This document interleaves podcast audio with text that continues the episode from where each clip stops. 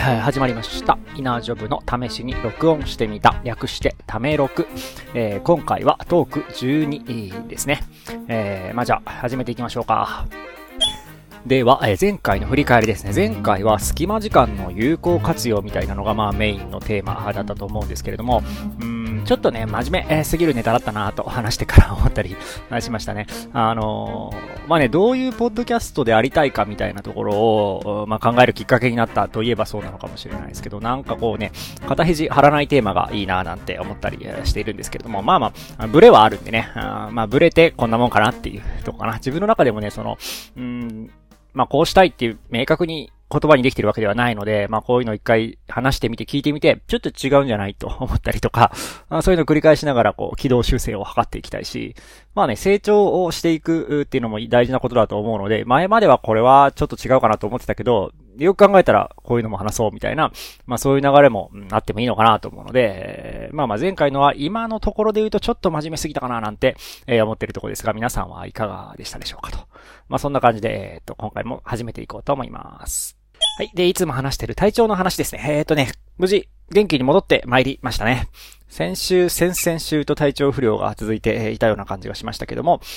と、まあまあ元気になってきましたかな。まあちょっと体調不良で寝ていたというか、睡眠時間が長くなっていたんですけど、その反動なのかな？ちょっと睡眠時間が短くなりがちな日々が続いていて、うーんと、まあ、短くて済むんだったらそれでいいんですけど、なんかこう勢い余って短すぎて日中すごい調子が悪いみたいなことも、うん、あったりして、うん、そういう時ってね、ちょっと休めばいいんですけど、うん、仕事があったり、仕事が終わっても子供の、あの、子守りしないといけないとかってなってくると、意外とこう、うん、調子の悪いまま過ごさないといけないっていうことが多かったりとかして、うん、事前に体調を整えることの大事さというのが、身に染みで感じてます。特にね、暑いので、うん、そういうのもあって、少し体調が悪いなみたいな、普段だったらね、ところでも暑さも相まって、それでちょっと頭がすごく痛くなるとか、うん、なんかふらりとするみたいなのが、まあ、うん、あったりするので、まあ、元気かって、まあ、比べれば元気ですけどね。まあ、夏なので注意していきましょうっていう感じかなと思っていますと。もうほぼ毎日のように熱中症警戒アラートが発令されましたとか言ってましてね。まあ、なんかあの、普通に元気な人でも、体調に、体調が異変になるような暑さらしいので、まあこれはしょうがない風物詩的なものなのかなと思ったりはしていますが、まあまあ、うん、報告としてはまあ比較的元気というところかなと思います。というまあ今週の体調の話でした。さて、あれ、今日はなんかちょっと、駆け足な感じがしますけれども、えー、日記からの、えー、ネタのコーナーに行きましょうか。えっ、ー、とね、さっき熱い話をしましたけれども、んとね、こう暑いゆえにですね、このジョギングの習慣に、えー、問題が発生しておりまして、まあ、もともと体調不良があったので、あんまりジョギングも毎日っていう感じではなかったんですけど、行ける日はっていう感じでやってたんですけれども、うん、暑くなってきて、いよいよジョギング危険っていう感じになってきて、でもせっかく朝の運動習慣がつき始めているのに、ここで止めるのもなぁと思っていて、うんと、まあ、他に何か代替になるものってとこで、えっ、ー、と、YouTube のエクササイズ動画みたいなのをちょっとやってみようっていうのを、えっ、ー、と、まあ、試しているところですと。まあ、なので、習慣としてはまあ朝何か運動をすると。ジョギングでもいいし、エクササイズ動画でもいいしっていう感じに、えっ、ー、と、ちょっと考えていますと。で、涼しい日もあるので、そういう日はジョギングでもいいかなと思っていますね。で、えっ、ー、と、まあ、エクササイズ動画をやっていて思うのは、その、ジョギングって意外と筋肉使えてないなっていう。まあ、汗は出るので、有酸素運動的にはいいんですけど、なんかふくらはぎとか、あと肩も結構ね、腕は振りますけど、うん肩のあたり固まって走って、ってるのかな？ちょっとフォームの問題なのかもしれないですけど、あの、エクササイズ動画でこう、なんかスクワットを交えてジャンプジャンプするみたいなのとか、あの、まあ、そういうのをすると、やっぱり次の日足が痛くなったり、肩が痛くなったりするんですよね。これは普段、その、鍛えれてないからだと思うんですけど、なので、まあそういうエクササイズを朝やるのも、あり、ありかなというか、鍛えれてないところが鍛えれるので、いいなと思っていて、まあ今のところはまあ3、2かな 割合は決めてないですけど、エクササイズ動画をやる日や、ジョギングする日があるっていうふうに、えっ、ー、と、今はしてますと。で、まあ、こういうその、習慣を新たに作っていくっていうのは、まあ、このポッドキャストもしっかりなんですけど、うんと、まあ、その、人間の悩みとして一般的なんですね。どうやってそのいい習慣を定着させるかってなかなか難しいなと思っていて。まあ今自分がやっているのはこのすでにある習慣にくっつけて、え別の習慣を始めるっていうのをやっていて、例えばはい保育園に娘を毎朝、えっ、ー、と、送るってなった時に、その送った帰りじゃあジョギングしようみたいな、まあこういうのは非常に習慣をつけるやり方としていいなと思っていて、まあきっとこういう、まあごくごくベタなやり方ですよね。で、こういうベタなやり方、なんか名前があるのかなと思って、えっ、ー、と、ちょっと調べてみました。で、えっ、ー、と、で、初めは検索、Yahoo 検索、Google 検索で、えっ、ー、と、その習慣くっつけるとかで調べるんですけど、なかなか的を得た答えが出なくて、こういう時は、と思ってチャット GPT に聞いてみ、えー、ました。こういうその概念を説明して、それなんかいい言葉、なんかありますかって答えるのは結構チャット GPT は得意の感じで、まあ、時々そのえっ、ー、と、よく似たというかなんかそれっぽい全然存在しない言葉を返してくることもあるんですけど、今回の質問に関しては、えっ、ー、と、ハビットスタッキングとか、スタッキングってそういうの言うよっていう、え、返事を、えチャット GPT は返してくれて、調べると確かにこのスタッキングっていう言葉が、まさにその習慣にくっつけて別の習慣を始めるっていう、え方法だよっていうのが、まあ、今度は Web 検索で分かって、で、Web 検索はそういう関連語を探すのは得意なので、ハビットスタッキングから調べると習慣レバレッジとか、まあそういう、えっ、ー、と、他の単語にもたどり着くことができて、えっ、ー、と、まあまあよくある概念なんですね。えっ、ー、と、すでにある習慣に別の習慣をくっつけるっていう方法はね。で、まああの、私もその、朝の運動とか、夜の腕立て伏せ腹筋みたいなのはそうやってすでにある習慣にくっつけて、えー、習慣化が今のところはできていますと。まあ今までね、ポッドキャスト健康法とか言っていましたけど、まあこれは、まあその、ハビットスタッキングの亜種で、えー、亜種だと考えていて、こう、ポッドキャストの配信で、その運動したよって報告するっていう、これを習慣にすると。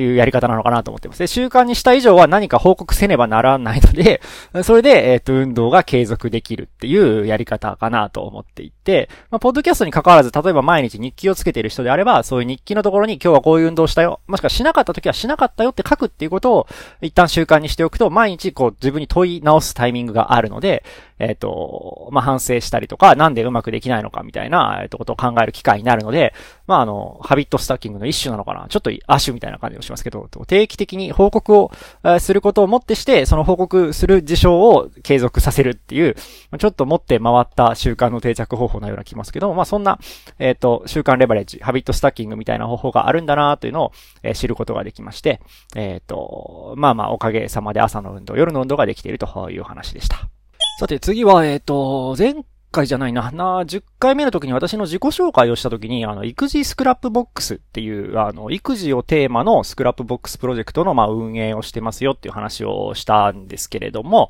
えっ、ー、と、それの話を少ししますね。あの、先週かな、その育児スクラップボックスに新しい、えっ、ー、と、参加者の方が現れまして、育児スクラップボックスっていうのは誰でも参加できるようになっていて、あの特に承認とかないんで、勝手に、あの、招待リンクも晒してあるので、そこを押せば、えっ、ー、と、誰でも書き込み権限が得られるようになっていて、えっ、と、今回新しく、えっ、と、まあ、なんで、そういうものなので、あの、普通にポコポコ人が入ってきたり、で、わーっと書き込みしたり、まあ、興味を忘れてどっか行っちゃったり、みたいなのが、まあ、繰り返されている状況なんですけども、えっ、と、今回新しく入ってきた、あくださった方は結構スクラップボックスを普段使いされてる、えっ、と、で、新たに子育てを始める方で、まあ、公開情報なので、えっ、と、名前を言うと、す、須藤さん？SUDOW っていう、ちょっとまあローマ字表記とは違いますけど、須藤さんと言えばいいのかな？あいらっしゃってくれて、えっ、ー、と、普段からね、スクラップボックスを使われている方のようで、あの、ページをその、作られた順から、あの、順番に読んでくださったんだと思うんですけど、読んでいって、で、自分のコメントを書き足したりとか、あと、スクラップボックスってこのブラケット、あの、カッコでくくることでリンクを作ったり、ページとページにつながりを表現することができるんですけど、まあそういうのをブラッブラケットで囲むので、 bracketing なんて呼んだりするんですけど、この bracketing をどんどんしてくれていって、すでにあるページ同士のつながりをより密、密にしていただいて、これのおかげでその関連ページとかにより意味のある、えネタが出てくるようになるわけなんですけども、まあそういうのをしてくださったりとかして、非常にありがたいなと思ってるところですと。で、まあこうやってその、まあ、この育児スクラップボックスは、ま、最悪私一人でも、うんと、その育児の tips で公開可能なものを書いていく、まあ、公開メモ帳みたいな形で使っていけるなと思って、まあ、一応誰か、あの、一緒に編集したい人がいたら一緒にやろうね、その方が楽しいよねと思って、まあ、公開はしているものの、まあ、そこまで期待はしてないんですけれども、まあ、こうやって来てくれると非常に、えー、嬉しいなと感じますと。ただ、やっぱりその育児情報の集積っていうのはなかなか難しいなと思っていて、その、例えば今回いらっしゃった須藤さんって、その、今、えっ、と、新生児の、え育児をされてるんですね。おそらく3ヶ月とか4ヶ月とか、新生児じゃないか。まあ4ヶ月ぐらい。で、うちはもう3歳の子がいますよね。同じ子育てをしてるって言っても、この3ヶ月、4ヶ月の子と3歳の子ってなると、まああんまり共通する話題ってないんですよね。まあ、私の方がその、育児的には先輩なので、その、あ、その頃あったよね、こういうことみたいな、その雑談、あるある的な消費の仕方はできるんですけど、いや、困ってるんですよとか、うちもこういうの試したけどこっちダメでしたみたいな具体的な話までちゃんと喋れるかというと、まあ正直忘れてたりもしますし、あとまあそこまで切羽詰まってないので、えっとまあ時間があったら回答するね、みたいになっちゃうので、なかなかね、育児情報っていう枠で、tips を集めようとしても、結構一過性のコンテンツになっちゃったりするところもあって、うん、難しさがあるなぁなんて思ったりしています。ただね、経験する人の数は、あの、全然多い。例えば、ポッドキャストをやっている人に比べたら、育児をやったことがある人なんてのはもう数百どころじゃないですね。あのすごい、あの、割合が違うので、うん、仮に過去の話題に少しあるあるって思っていただけるだけでも、あと、な、その価値のあることというか、うんと、書く価値、書く、書いたり議論したりする価値があることだとは思うんですけど、まあ、当初思っていたほど、その育児の話題を一ところにまとめるっていうプロジェクトが言うほど簡単ではないなというのを感じてますと。で、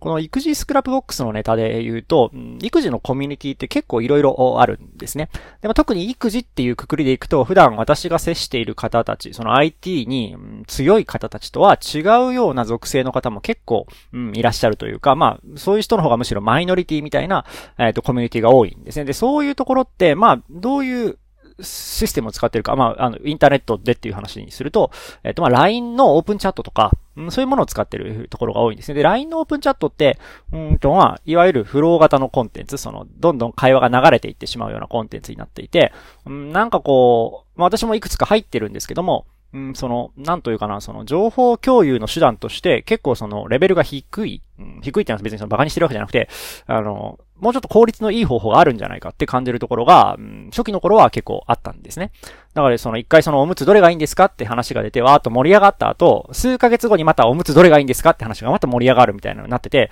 その知識を集めるって意味では、さ、この間話したやんみたいな、結論も出たやんみたいな話を何度もそこで話されることが、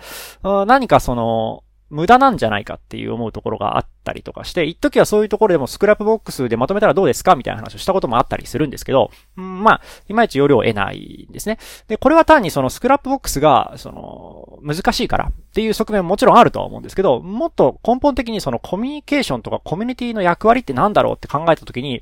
うん、なんかちょっと自分が誤解してるところがあったなというのを気づくきっかけになったんですね。その、チャットベースの育児コミュニティって、その育児の悩みを、まあ、ある種ダシにして、そこでその会話をすることが目的になってるっていうところが大きいような気がしてるんですよね。で、ここで、その、前、前も話しましたよ、ペって話を終わらせてしまうっていうのは、これは、その、その流れに対して逆行してるなと、ある種出しを奪っている形になってしまうので、なんかそれは確かにその、その場を壊す行為だったなと、今考えると、えっと、思うとこありますと。なんかエンジニアとかお仕事的な話で考えるとその知識は集約する。それが正義みたいな。そうじゃないのはなんか無駄とかコストがまあそこにあるみたいな考え方ができるような気がしたんですけど、うん、ことその話す場とか話すネタとして、うん、育児っていうのがあるって考えた場合は、うん、何回話してもいいし、で、その都度、結論が出たりとか、励まし合ったりするっていうのが、えっと、あるべき姿なのかなと思ったりしますと。また、その、もう、育児って手一杯でこう、助けてみたいな状況も結構あるし、分かってほしいみたいな、そういう相手に対して、まとめてあるからペっていう そういう返事の出し方も、なんかこう寄り添ってないなという感じも、うん、ある、ありますよね。その、自分でサマーリーを見てとか、自分で必要な情報を取ってきて、えっ、と、この中からいいの選んでくださいっていうのは、ある種その、無責任というか、もあるし、あい、その、困ってる相手に対する態度としてどうなんだっていう、うん、まあそういうところもあるのかなと思ったりします。ただこれは結構ね、その、価値観の話なので、もしかしたら世代が変わると、全然そうは取らなくて、むしろその効率的にやってくれてありがとうみたいな、そういう人たちもいるでしょうし、あとは、チャット GPT みたいに、その、寄り添うのは機械に任せるみたいなやり方も多分、近いうちにできるようになると思うので、まあ、パラダイムシフトがあるかもしれませんが、まあ、現状においては、うんと、あんまりね、チャット GPT とかもそこまで活用されていないので、やっぱりちゃんと人間が寄り添う形でコミュニケーションしつつ、必要な情報は渡すし、共感みたいな、その、生の会話で得られる、会話というかチャットで得られる、利点も、えっ、と、コミュニティとしては担保するっていうのが、まあまあ、あの、あるべき形というか、そこに無理やり、その knowledge management のスクラップボックスとかを持っていくのはちょっと違うな、なんてのをあ感じたりしてましたと。まあ、みたいな葛藤があって、まあ、あんまり出ていてね、宣伝することはしてないんですよ。その育児スクラップボックスに情報をまとめませんか？みたいな。水を差すようなことになっちゃうからね。うん、で、ただ、もちろん、あの、育児スクラップボックスとして人を呼んでないわけではなくて、あの、やりたい人がいたら全然来てくれていいんだ、いいよって思っているので、あの、これを聞いている方で、子育てを始めている方とか、あの、そういうコミュニティに興味がある方は、別に子育てしてなくてもいいですよ。あの、ぜひぜひ来てみてください。さいと。あの、スクラップボックスって活用すると、あの、チャットみたいなコミュニケーションもできるはできるので、まあもちろんその IT に疎い人とか、まあキーボードでのコミュニケーションが慣れてない人には結構厳しいと思うし、パソコンがないとちょっとスマートフォンでは参加しにくかったりとかしてて、まあハードルは高いんですけど、まああの、職業柄、そういうのが得意な方とか、あの、興味が強い方とかもいらっしゃると思うので、そういう人は、あの、むしろ育児 Scrapbox みたいなのが合う人も絶対いるとは思っているので、まあちょっとこの場で募ってみようかなと思います。まあそういうコミュニティもあるんだよっていう育児 Scrapbox に新しい人が来た話と、またそのチャットベースの、うんと、コミュニティの、まあ、その価値観というか、うんと、そういう情報集積にに関する話が、意外とその、それぞれそれぞれなんだよっていうお話を、えっ、ー、と、してみました。えー、っと、それから、次の話題ですね。えー、っとですね。ポッドキャスト、これね、え、っと、12回で、まあまあ、10回、10回配信したところで、あの、 Spotify から、もう、ベテランですね、みたいな、違うか。なんか、そろそろ次のシーズンを考えてもいいんじゃないですかみたいなメールが、来たりするぐらいに、まあ、一応ね、三日坊主っていうところは一つ抜けて、まあ、一つの、ポッドキャストとして、まあ、ど、どういうポッドキャストかみたいな、そういう、その、あるべき形というか、型みたいなのは、まあ、できてきてると、まあ、 Spotify からも認められたのかなと思ったりしているんですけれども、あの、まあ、でもね、まだ模索中だなっていう感じが自分としてはあるんですね。特にその、ポッドキャストを始めるときって、えっと、まあ、外にあんまり期待をしないっていう、あの、そういうその、気持ちで取り組んできたので、内向きの理由っていうのは結構考えていたんですよね。前も話していたように、その人生を濃くするっていう活動の一環だとか、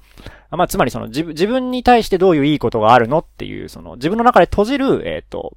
答えみたいなのは、まあ、ある種考えていて、それは期待通り得られてはいるんですけれども、えっ、と、じゃあ、この、まあ、そろそろ、その、まあ、リスナーも、まあ、まあ、言うて数、数人か数十人かついてくれてはいるので、そうなってくると、この内向きな理由以外の理由っていうのもなんかあるんじゃないかなと思って、この外向きの理由を、うん、考えていくのがいいのかななんて思ってき、えー、ましたと。で、まあ、改めて、ポッドキャストってどんなポッドキャストがあるのか。そして私のポッドキャストは、この、えっ、ー、と、試しに録音してみたはどういう立ち位置に行きたいのかみたいなのをちょっと考えてみましたと。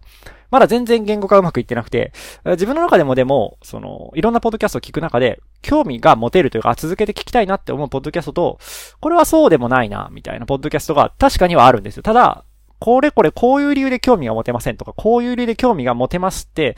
なんかうまく整理がまだついてない状態なんですよね。ただまあ自分もやるからには、やっぱり自分が聞いて面白いと思う、自分が興味を持てるポッドキャストみたいな、あ形にはしていきたいので、えっ、と、なん、なんとかしてうまくこう、なんていうの、その、何が原因で面白いと感じるのかみたいなところは深掘っていきたいなと思っているんですね。で、ポッドキャストを聞いていると、やっぱりその、まあ、大きく二つかな。雑談系ポッドキャストと知識系ポッドキャストみたいなのがあるのかなと思ってます。もちろんその間みたいなのもあるし、まあ、大半が間なんだと思うんですけど、まあ、どっちの、その、割合が強いかみたいなのはありますよね。雑談系っていうのは、まあおそらくこのポッドキャストもそうなんですけど、その日常のうん、何でもない、今日こんなことがあってこう思いました、みたいな、話をしていくポッドキャストで、まあ二人とかでやってやってらっしゃる方も多いというか、まあ二人の方が多分盛り上がっていいんじゃないかなと思うんですけど、そこからこの話題をコロコロ転がしていって、いろんな話をするっていうのが、まあ雑談系ポッドキャストかなと。で、もう一つの知識系ポッドキャストっていうのは、まあいわゆるそのセミナー方式というか、ある種の権威だったり、知識の、えっ、ー、と、たくさん知識をお持ちの方が、うん、ある種先生になって、リスリスナーの皆さんは生徒という形で、えー、教え込んだり、えっ、ー、と、するようなポッドキャストかなと思っていって、いますと。でも私はさっきも話したように雑談系が好きで、まあなんかその聞きたいタイミングとかもその家事の間とかで、そんなにその意識高くこういうことが学びたいとかがあるわけではないというか、まあなんかそれだと疲れちゃうっていうのがあるのかな。なのでその雑談的なものが足りないので聞いてるわけですから、知識系のポッドキャストだとちょっと合わないっていうものはそうかなと思うんですよね。別に知識が悪いってわけじゃなくて、えっと、今の私のポッドキャストが聞きたい欲とあっち、合ってないってだけなんですけどね。んで、えっと、まあそれ以外で言うと、その、どういう人がポッドキャストをしてるかっていう、まあ、そのホストの方の属性っていうのもあるのかなと思っていますと。例えば職業がどんなものかとか、あとまあ、地位っていうのかなまた何かのその社長さんをやってる人とはまた、えっ、と違う、ちょっと有名人とか芸能人がやってますとか、あと、まあ、知名度。なんか何かしらでその名の上がってる人なのか、無名の人がやっているのかとか、そういうところだったりとか。あですかね。まあ、私の場合は、えっ、ー、と、職業はソフトウェアエンジニアで、まあ、趣味でものづくりが結構好きで、で、まあ、地位っていうのかな。まあ、大企業のサラリーマン、平社員をやっておりまして、まあ、知名度はそこまでないとは思いますけど、みたいな感じですよね。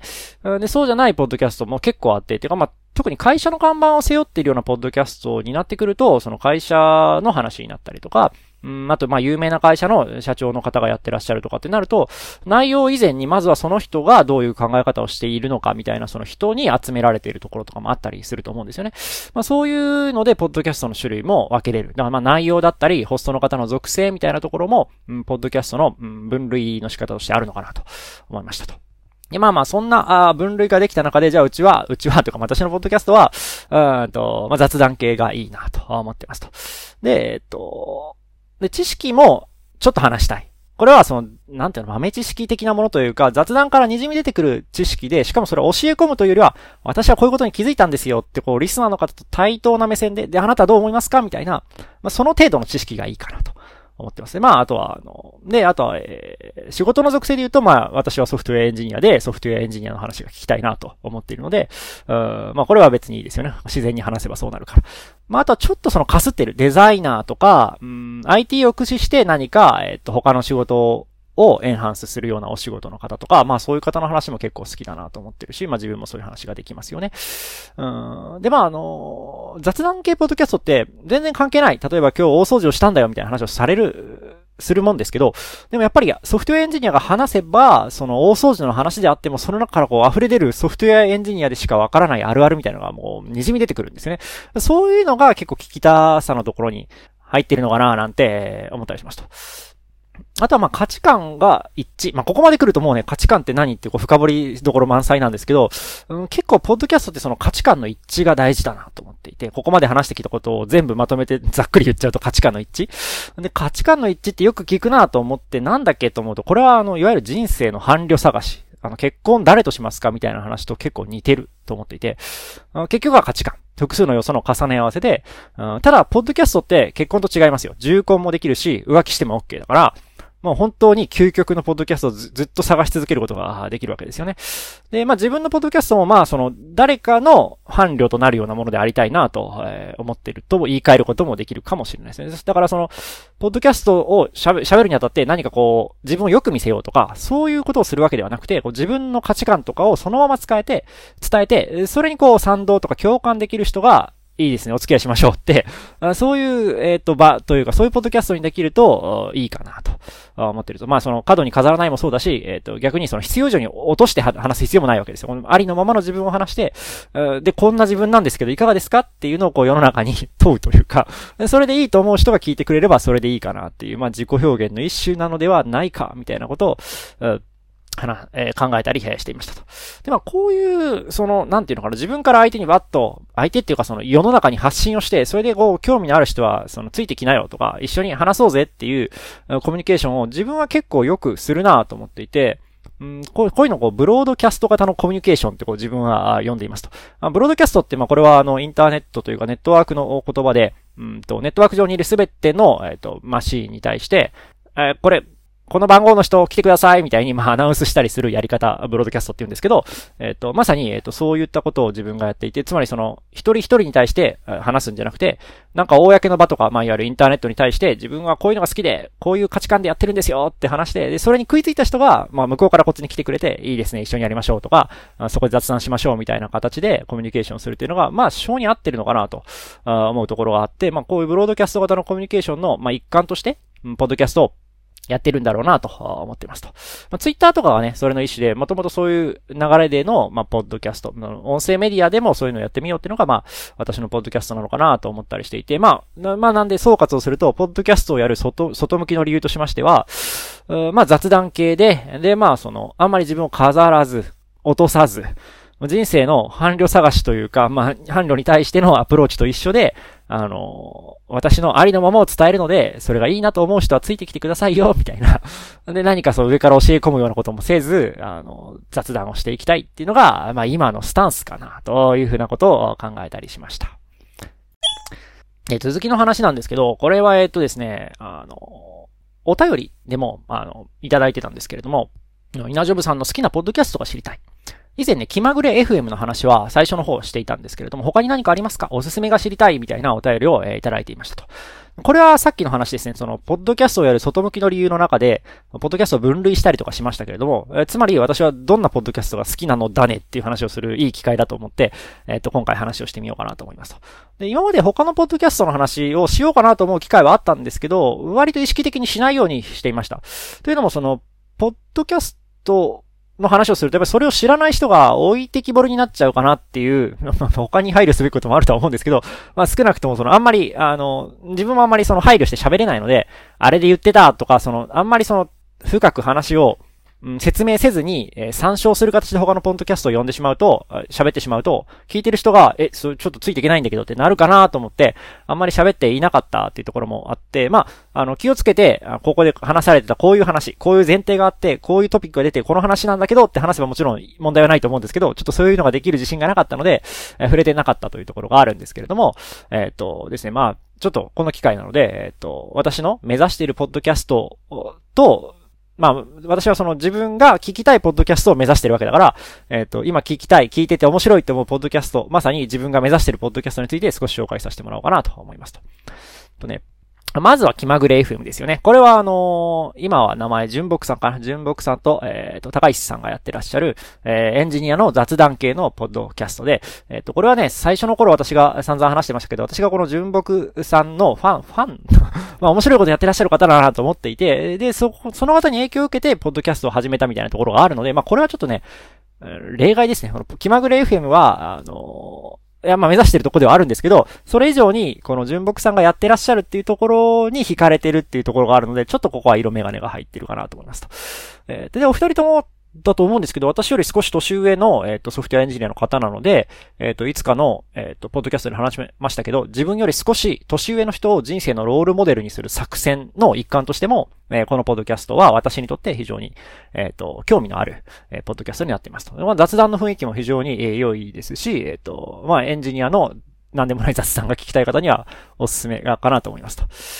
えそれからもう一つは、えー、あ、全部で三つ紹介しようと思っていて、二つ目ですね。えー、と、もう一つは、えっと、おっさん FM ですね。これは多分ね、あの、ポッドキャスト、エンジニアポッドキャスト界では、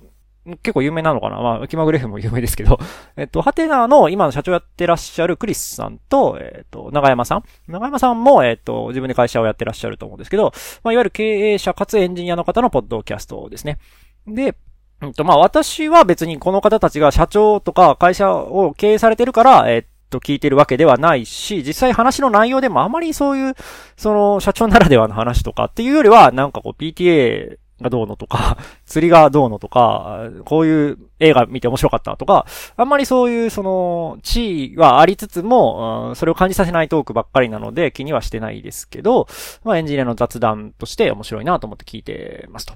で、えっ、と、育てもやってらっしゃるのかな？クリスさんがよく話されてますけど、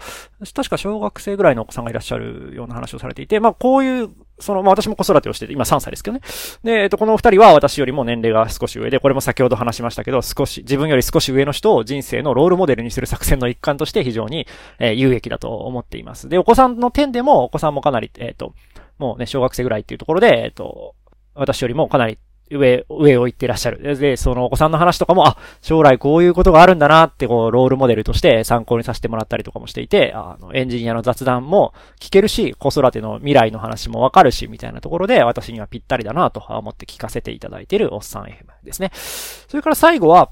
えイメージキャストっていう、えっ、ー、と、ポッドキャスト。これは、えっ、ー、と、あずまさんと鉄道さんっていう、えっ、ー、と、まあ、いわゆるクリエイターの方？